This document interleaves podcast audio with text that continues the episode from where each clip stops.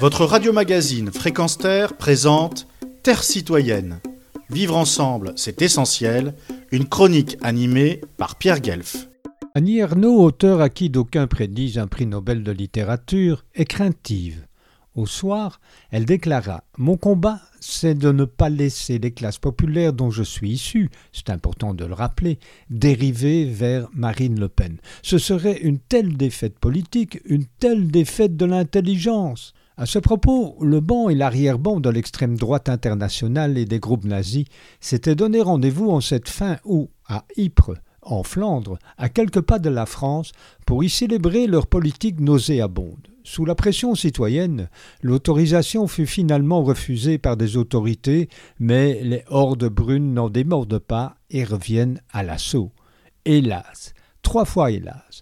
Il faut se rendre à l'évidence que, déçus par la social-démocratie, des couches dites populaires, surtout ouvrières, ont été séduites par les sirènes du Rassemblement national, du Vlaams et autres formations aux discours racistes, xénophobes, au rejet des autres, aux accointances avec les lobbies des armes, etc.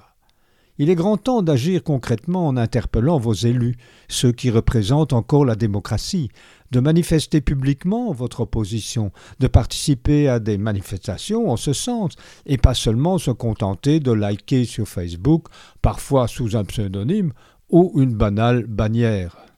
D'aucuns rétorquent Je n'ai pas le temps. Il y a le boulot, les enfants, ça ne sert à rien, ils sont tous pourris, je reste en dehors de la politique. À mon tour de leur rétorquer un proverbe arabe, mais universel.